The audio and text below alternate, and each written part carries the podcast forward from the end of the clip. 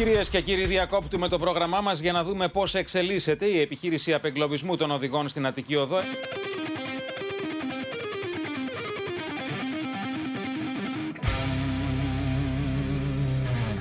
Εδώ είμαστε μέσα στο κρύο, μέσα στο μέσα λεωφορείο. Κοιμηθήκατε καθόλου; Κοιμηθήκαμε μέσα στο αυτοκίνητο.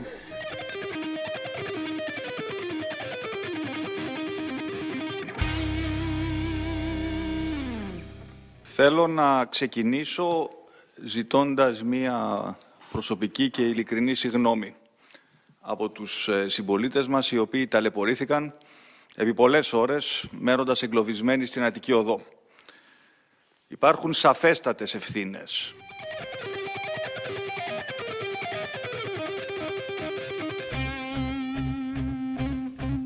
Πόσες ώρες είστε εδώ; 25 ώρες.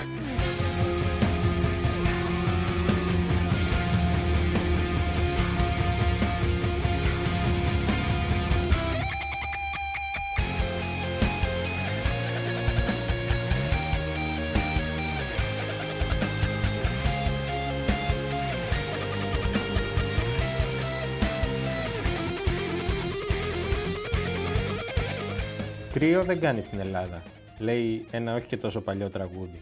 Στην Ελλάδα όμως, η ευθυνοφοβία είναι παντός καιρού.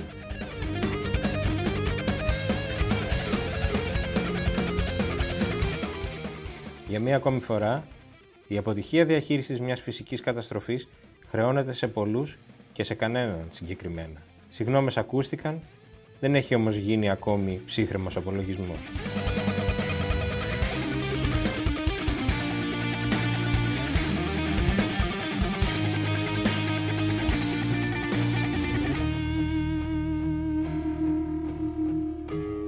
Κυρίες και κύριοι, είναι το Ράδιο Κάπα, το εβδομαδιαίο podcast της Καθημερινής. Είμαι ο Μιχάλης Τσιντσίνης και σήμερα θα δοκιμάσουμε να ανοίξουμε το μαύρο κουτί της ελπίδας και να δούμε τι και ποιος έφτεξε για το τελευταίο βραχικύκλωμα του κρατικού μηχανισμού.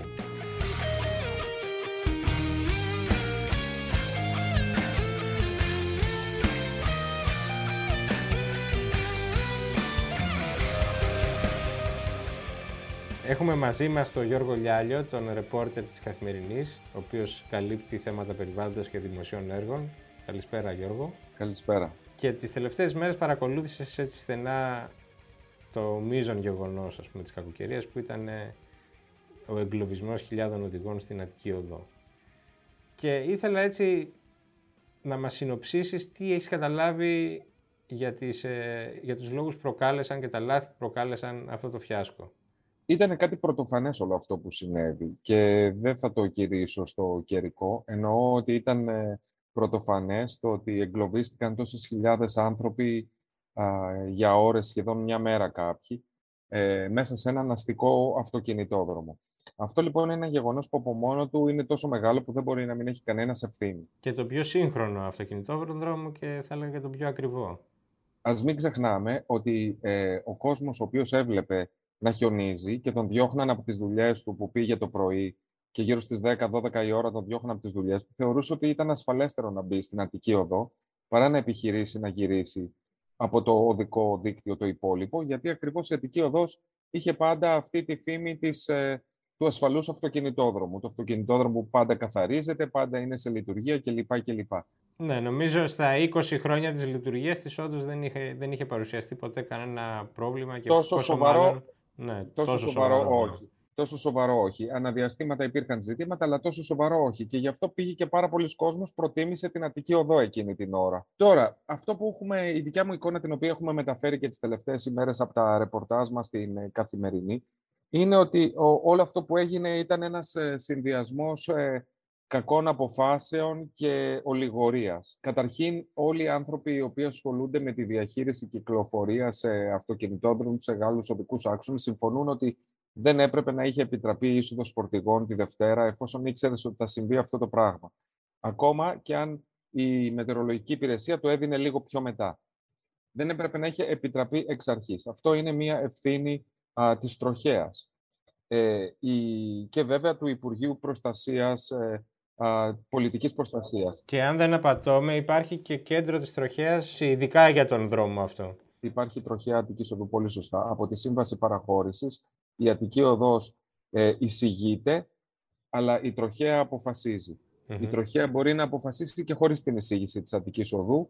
Η Αττική Οδός δεν μπορεί να αποφασίσει από μόνη της. Άρα εκείνη την κρίσιμη ώρα, δεν ξέρω αν έχει εικόνα, ε, η εισήγηση ήταν να, ε, από την πλευρά της επιχείρησης ήταν να μείνει ο δρόμος ανοιχτός; Το πρωί, την προηγούμενη μέρα στη σύσκεψη που έγινε, τέθηκε το ζήτημα των φορτηγών. Και η απάντηση του ε, Υπουργείου ε, Πολιτικής ε, Προστασίας, όχι μόνο σύμφωνα με την εταιρεία, είναι κάτι το οποίο μπορούμε να πούμε ότι έχει επιβεβαιωθεί, ήταν ότι δεν ήθελε να διακοπούν τα φορτικά προκειμένου να μην διακοπεί η, εφοδιαστική, ναι. αλυσίδα. Ε, από εκεί και έπειτα. Ε, ε, θεωρώ ότι υπάρχει μια πολύ μεγάλη ευθύνη της εταιρείας σε δύο σημεία. Πρώτον, το ότι όταν ξεκίνησε η κακοκαιρία ε, το πρωί και φαινόταν που θα πάει το πράγμα, έπρεπε η εταιρεία μετεπιτάσεως να ζητήσει το κλείσιμο του δρόμου ε, από την τροχέα. Δεν έγινε αυτό. Η εταιρεία μάλλον υπερεκτίμησε τις δυνατότητές της και αυτό οδήγησε εκεί που οδήγησε. Δεύτερον, η εταιρεία έκανε μια πολύ κακή διαχείριση του, του εγκλωβισμένου κόσμου. Ήταν σαν ανύπαρκτη η εταιρεία στο θέμα της ε, παροχής βοήθειας στους ανθρώπους που ήταν μέσα στον αυτοκινητόδρομο. Ε, όλες, όλοι οι άνθρωποι που μιλήσαμε αυτές τις ημέρες μας λέγανε ότι περάσανε 10 ώρες χωρίς να εμφανιστεί κανείς και μετά εμφανιζόταν ίσως κάποιος αστυνομικός ο οποίος έλεγε «εγώ δεν ξέρω τίποτα» ή ε, κάποιος πυροσβέστης ή κάποιος από το στρατό που έφερε κάποια πράγματα ή τέλος πάντων η πυροσβεστική ε, ε, έμπαινε μέσα και απομάκρυνε κάποιους ανθρώπους με πολύ συγκεκριμένα προβλήματα μία έγκυο, έναν καρδιοπαθή, οτιδήποτε. Πιστεύω ότι αυτά ήταν τα δύο βασικά λάθη της εταιρείας. Οι ίδιοι έχουν κάνει την αυτοκριτική τους, δηλαδή αναγνωρίζουν κάποια ασφάλματα στις συνομιλίες σας; Στη συνέντευξη που έδωσε ο Διευθυντής Κυκλοφορίας ε, στην Καθημερινή προχθές, ο κ. Παπαδημητρίου, είπε ότι αποφασίσαμε να το παλέψουμε. Αυτό το αποφασίσαμε να το παλέψουμε σημαίνει εμέσως πλην σαφώς ότι θεωρούσαμε ότι θα μπορούσαμε να το έχουμε πετύχει. Ναι. Είναι το πρώτο που σας έλεγα, ότι υπερεκτιμήθηκε η επιχειρησιακή ικανότητα της Αττικής Οδού κάτω από τις συνθήκες αυτές. Σε κάθε περίπτωση όμως, Μιχάλη, από τη Σύμβαση Παραχώρησης της Αττικής Οδού του 1996, ε, είναι απόλυτα σαφές ότι την ευθύνη ε, για να παραμένει η κυκλοφορία, να διατηρείται ακόλυτη η κυκλοφορία στον αυτοκινητόδρομο, τον φέρει η εταιρεια Δηλαδή, είναι δικό της ζήτημα να μείνει ο δρόμος ανοιχτός. Άρα, την κύρια ευθύνη για αυτό που συνέβη την φέρει νομικά η εταιρεία.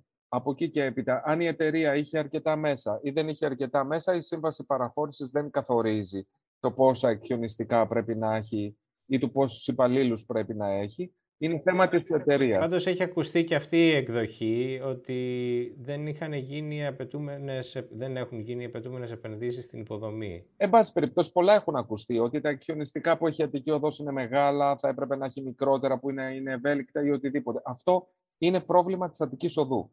Δεν είναι πρόβλημα του δημοσίου. Η Αττική Οδό ναι. έχει την ευθύνη. Εκείνη επιλέγει τα μέσα δηλαδή προκειμένου να τηρήσει την νόμιμη υποχρέωσή της. Σωστά. Εκείνη επιλέγει τα μέσα ε, για να κάνει αυτή τη δουλειά. Όπως αντίστοιχα και η περιφέρεια, η οποία επίσης ε, έχασε τη μάχη με τους κεντρικούς οδικούς άξονες. Ναι.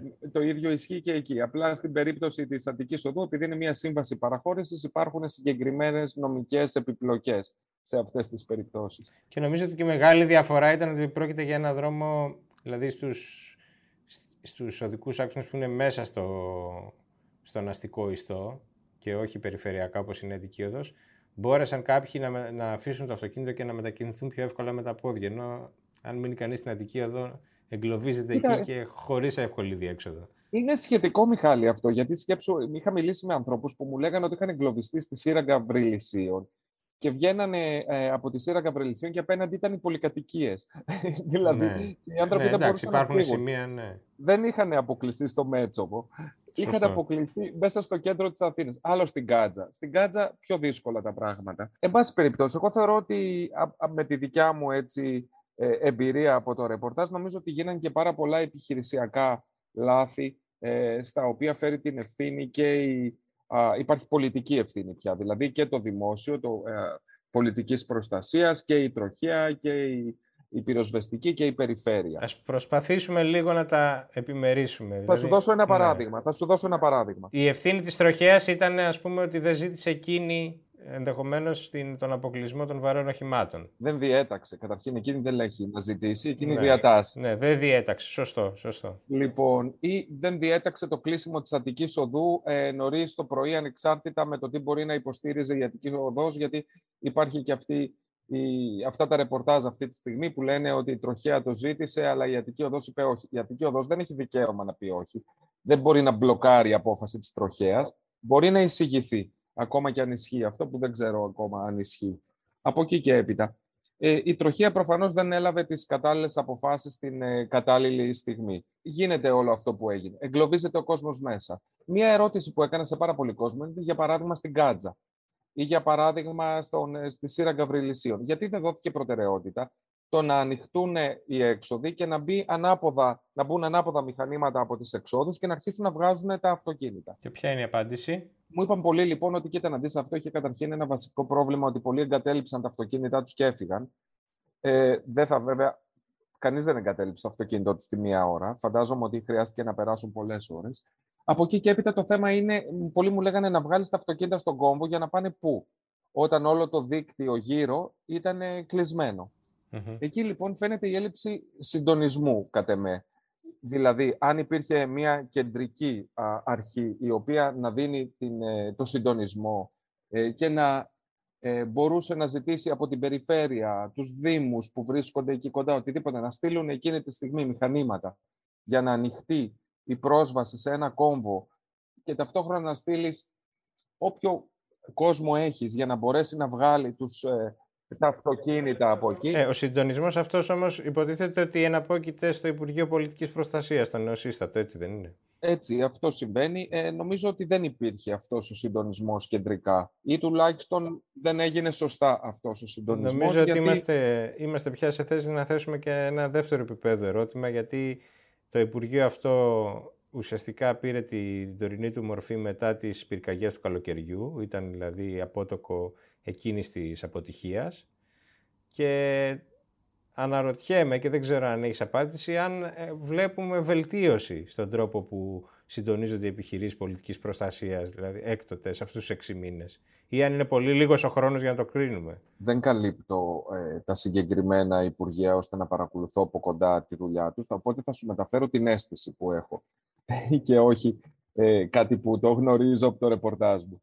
Ε, η αίσθηση που έχω είναι ότι ο διχασμός ε, των, ε, του πολιτικής προστασίας και του προστασίας του πολίτη δεν έχει λειτουργήσει ακόμα. Όπως επίσης θεωρώ ότι δεν ήταν ε, σωστή απόφαση το να, πάει, ε, να πάνε κάποια θέματα της κλιματικής κρίσης στο συγκεκριμένο Υπουργείο. Θεωρώ ότι το Υπουργείο για την Κλιματική Κρίση θα έπρεπε να είναι το Υπουργείο Περιβάλλοντος και τέλος. Γιατί δεν μπορείς να παίρνεις την ε, διεθνή εκπροσώπηση της Ελλάδας για θέματα τέτοια και να την πας σε ένα άλλο Υπουργείο και την πολιτική για την κλιματική αλλαγή να τη χειρίζεται άλλο Υπουργείο. Και δεν, πρέπει να είναι ένας αυτός που πηγαίνει σε όλα να έχει την πλήρη εικόνα. Δεν μπορεί να πηγαίνει ο ένας από εδώ, ο άλλος από εκεί. Πρέπει να υπάρχει μια ενιαία αντιπροσώπευση σε αυτά τα πράγματα. Άρα λες ότι ήταν και, και σε επίπεδο ας πούμε σύλληψης ήταν λάθος αυτός ο συσχετισμός της, της κλιματικής κρίσης με την πολιτική προστασία; Α, α, αντιλαμβάνομαι απόλυτα το πολιτικό μήνυμα που ήθελε να περάσει η δημιουργία αυτού του Υπουργείου.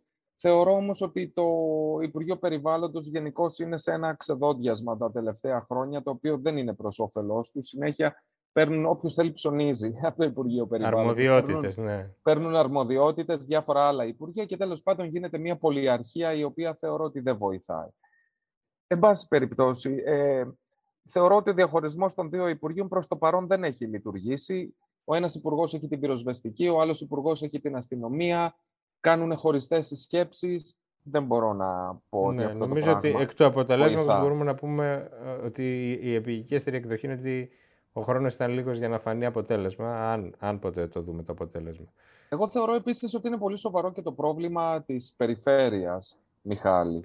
Το οποίο λίγο κάπως ξέρω, διαβάζω. Ναι, γενικά της τοπικής αυτοδιοίκησης, από ό,τι φάνηκε. Δηλαδή και πέρα και των Δήμων και της περιφέρειας. Διαβάζουμε τα ρεπορτάζ των ε, συναδέλφων του πολιτικού ρεπορτάζ για τη δυσαρέσκεια που υπάρχει στο κυβερνητικό στρατόπεδο για τον κύριο Πατούλη. Ε, θεωρώ πάντως ότι η αντίδραση της κυβέρνησης δεν ήταν αυτή που θα έπρεπε να είναι. Δηλαδή, θεωρώ ότι γενικά τον κάλυψε τον κύριο Πατούλη, παρότι είναι πρωτοφανές το να κλείσουν τόσο κεντρικοί δρόμοι της πρωτεύουσας. Δεν ξέρω γιατί έγινε αυτό. Θεωρώ ότι οι απαντήσεις που δόθηκαν δεν είναι επαρκείς.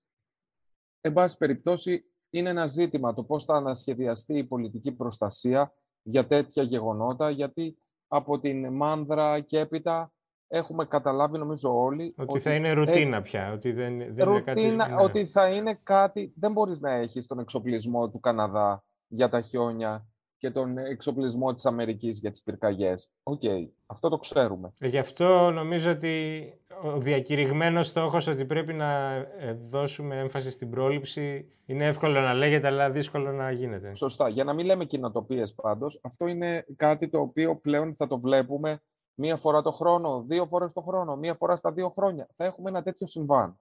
Θα είναι πλημμύρα, θα είναι φωτιά, θα είναι κάτι. Είναι, έχει να κάνει και με την κλιματική αλλαγή όλο αυτό το πράγμα. Αποδεδειγμένα, δεν το λέω εγώ, το λένε οι επιστήμονες που ξέρουν πολύ καλύτερα από μένα. Επομένως, όλο αυτό το πράγμα θέλει έναν ανασχεδιασμό και καλύτερο συντονισμό. Τώρα, συγκεκριμένα για την Αττική Οδό, θεωρώ ότι πρέπει να διερευνηθούν με πολύ μεγάλη προσοχή οι ευθύνες της ε, και από εκεί και έπειτα ε, ας ζητήσει και το δημόσιο μια φορά να αποζημιωθεί. Ήθελα να το διευκρινίσουμε αυτό, αλλά νομίζω ότι είναι και μια ενδιαφέρουσα παράμετρος ότι η σύμβαση λύγει ε, σύντομα της ε, η σύμβαση της Αττικής Οδού λύγει το ανώτερο το 2024. Δεν μπορεί να πάει πέρα από το 2024. Και ήδη πριν από λίγο καιρό η κυβέρνηση ξεκίνησε μέσω του ΤΑΙΠΕΔ ε, τη διαδικασία, τη διαγωνιστική για την καινούργια παραχώρηση που θα γίνει για την Αττική Οδό, για τη λειτουργία της. Ε, το οποίο σημαίνει ότι η Αττική Οδός αυτή τη στιγμή η διαχείριση με, με το συγκεκριμένο σχήμα είναι για δύο χρόνια. Από το maximum. Όποιος, ναι. όποιος πάρει το διαγωνισμό μπορεί να είναι το ίδιο σχήμα, δεν ξέρω. Και φαντάζομαι ότι η εμπειρία από αυτό που συνέβη στην πρόσφατη κακοκαιρία θα επηρεάσει και το πώς θα συνταχθεί και με ποιους όρους η επόμενη σύμβαση, έτσι δεν είναι; Αχ, δεν είμαι τόσο αισιόδοξος. Ή τουλάχιστον θα έπρεπε να ληφθεί Μιχάλη, παρακολουθώ τα χρόνια των οδικών παραχωρήσεων, τα, συγγνώμη, τα θέματα των οδικών παραχωρήσεων πολλά χρόνια και δυστυχώς έχω δει ότι δεν μαθαίνουμε από τα λάθη μας. Νομίζω αυτό, αυτό είναι μια διαπίστωση που ταιριάζει γενικότερα στον κρατικό μηχανισμό. Ναι, αλλά ειδικά στους διαγωνισμούς δεν μπορώ να καταλάβω πώς, ας πούμε, επαναλαμβάνονται πράγματα τα οποία έχεις καταλάβει που σε οδήγησαν πια και αυτά επαναλαμβάνονται, επαναλαμβάνονται και στους νέους διαγωνισμούς. Δεν, δεν είμαι πολύ αισιόδοξος γι' αυτό. Ας πούμε τώρα, ε, και να κλείσουμε με αυτό, για το αν έχει ξεκαθαρίσει και κατά πόσο το τοπίο των αποζημιώσεων.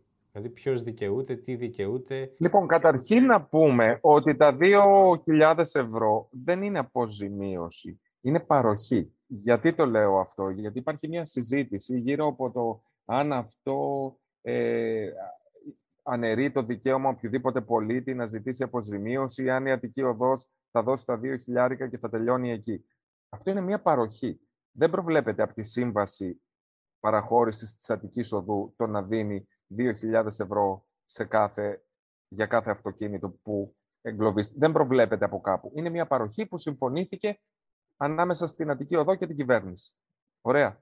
Από εκεί και έπειτα ο κάθε πολίτης μπορεί να διεκδικήσει νομικά ό,τι θέλει, ωστόσο το δημόσιο θα κινήσει τώρα μια διαδικασία για να δει τις ευθύνες της Αττικής Οδού. Ποιες είναι. Η Σύμβαση Παραχώρησης ορίζει τις ευθύνες.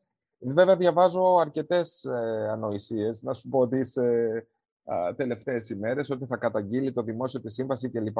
Αυτό το πράγμα δεν προβλέπεται. Δεν μπορείς να καταγγείλεις τη σύμβαση από ένα μεμονωμένο γεγονός ανωτέρας βίας. Αυτό που έχουμε δει άλλες φορές είναι το εξής. Να σου θυμίσω, για παράδειγμα, τη βραχόπτωση στα τέμπη.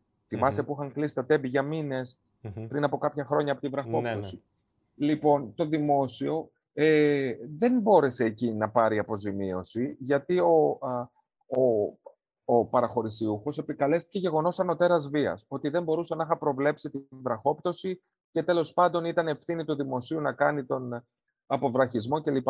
Αυτό θα επικαλεστεί και τώρα ο, ο παραχωρησιούχος, η Αττική Οδό. Ότι ήταν ένα γεγονός ανωτέρας βίας. Αν το δημόσιο όντως θα αναζητήσει δικαστικά κάποιας μορφής αποζημίωση, πέρα από την αποζημίωση των ιδιωτών, έτσι δεν είναι; Υπάρχει, το, το δικαστικά είναι σχετικό. Υπάρχει μια συμβατική διαδικασία, η οποία λέει ότι το δημόσιο βάσει της σύμβασης θα ζητήσει από το να απολογηθεί η Αττική Οδός γιατί συνέβη αυτό και θα της επιβάλλει κάποιο α, πρόστιμο. Θα ζητήσει, και θα ζητήσει μια αποζημίωση μέσα από αυτό. Το πιθανότερο είναι ότι η Αττική Οδός θα πάει σε διαιτησία, όπως έχει γίνει δεν πάνε σε δικαστήρια δηλαδή απευθείας. Τα περισσότερα λύνονται μέσω διαιτητικού δικαστηρίου. Πάνε, λοιπόν, αυτή είναι η διαδικασία δηλαδή με τους παραχωρησίουχους. Πάνε σε διαιτησία. Και το διαιτητικό δικαστήριο κρίνει. Ε, σε γενικές γραμμές, οι διαιτησίες δεν βγαίναν ποτέ σε όφελος του δημοσίου. Αλλά ήθελα να ρωτήσω αν έχεις εικόνα τι στάση θα κρατήσει η εταιρεία έναντι των αξιώσεων των ιδιωτών. Δηλαδή, αν θα, θα προτιμήσει, ας πούμε, να σε αυτούς που θα ζητήσουν κάτι επιπλέον των 2.000 ε, ευρώ. Αν, δεν αν, μπορώ να το γνωρίζω. Αν, θα αν η εταιρεία θα κοιτάξει αν να δηλαδή κάνει θα πάει σε αντιδικία ή... Ναι. ή θα προχωρήσει σε δεν μπορώ να το ξέρω. Νομίζω ναι. ότι ούτε αυτοί έχουν αποφασίσει Δεν ακόμα. έχουν, μάλλον είναι πολύ θα περιμένουν, ναι, θα περιμένουν να δουν και τι θα γίνει. Και να βγάλουν το κεφάλι τη χιονοστιβάδα πρώτα και μετά, ναι. Και να, να δουν πόσοι θα κινηθούν νομικά εναντίον τους κλπ. Και, και, και αν συμφέρει να πάνε σε συμβιβασμό ή να πάνε στα δικαστήρια. Δεν το ξέρω. Νομίζω ότι δεν έχουν ακόμα αποφασίσει. Γιώργος, σε ευχαριστώ πάρα πολύ για τη συζήτηση. Να είσαι καλά. Και εγώ ευχαριστώ.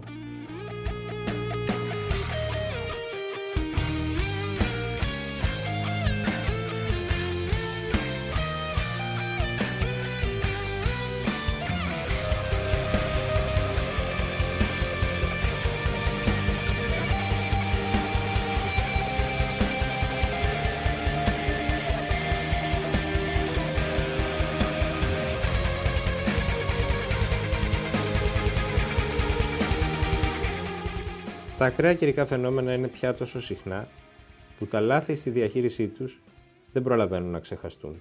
Το ζητούμενο τώρα είναι να μάθει να θυμάται τα λάθη του και ο κρατικός μηχανισμός.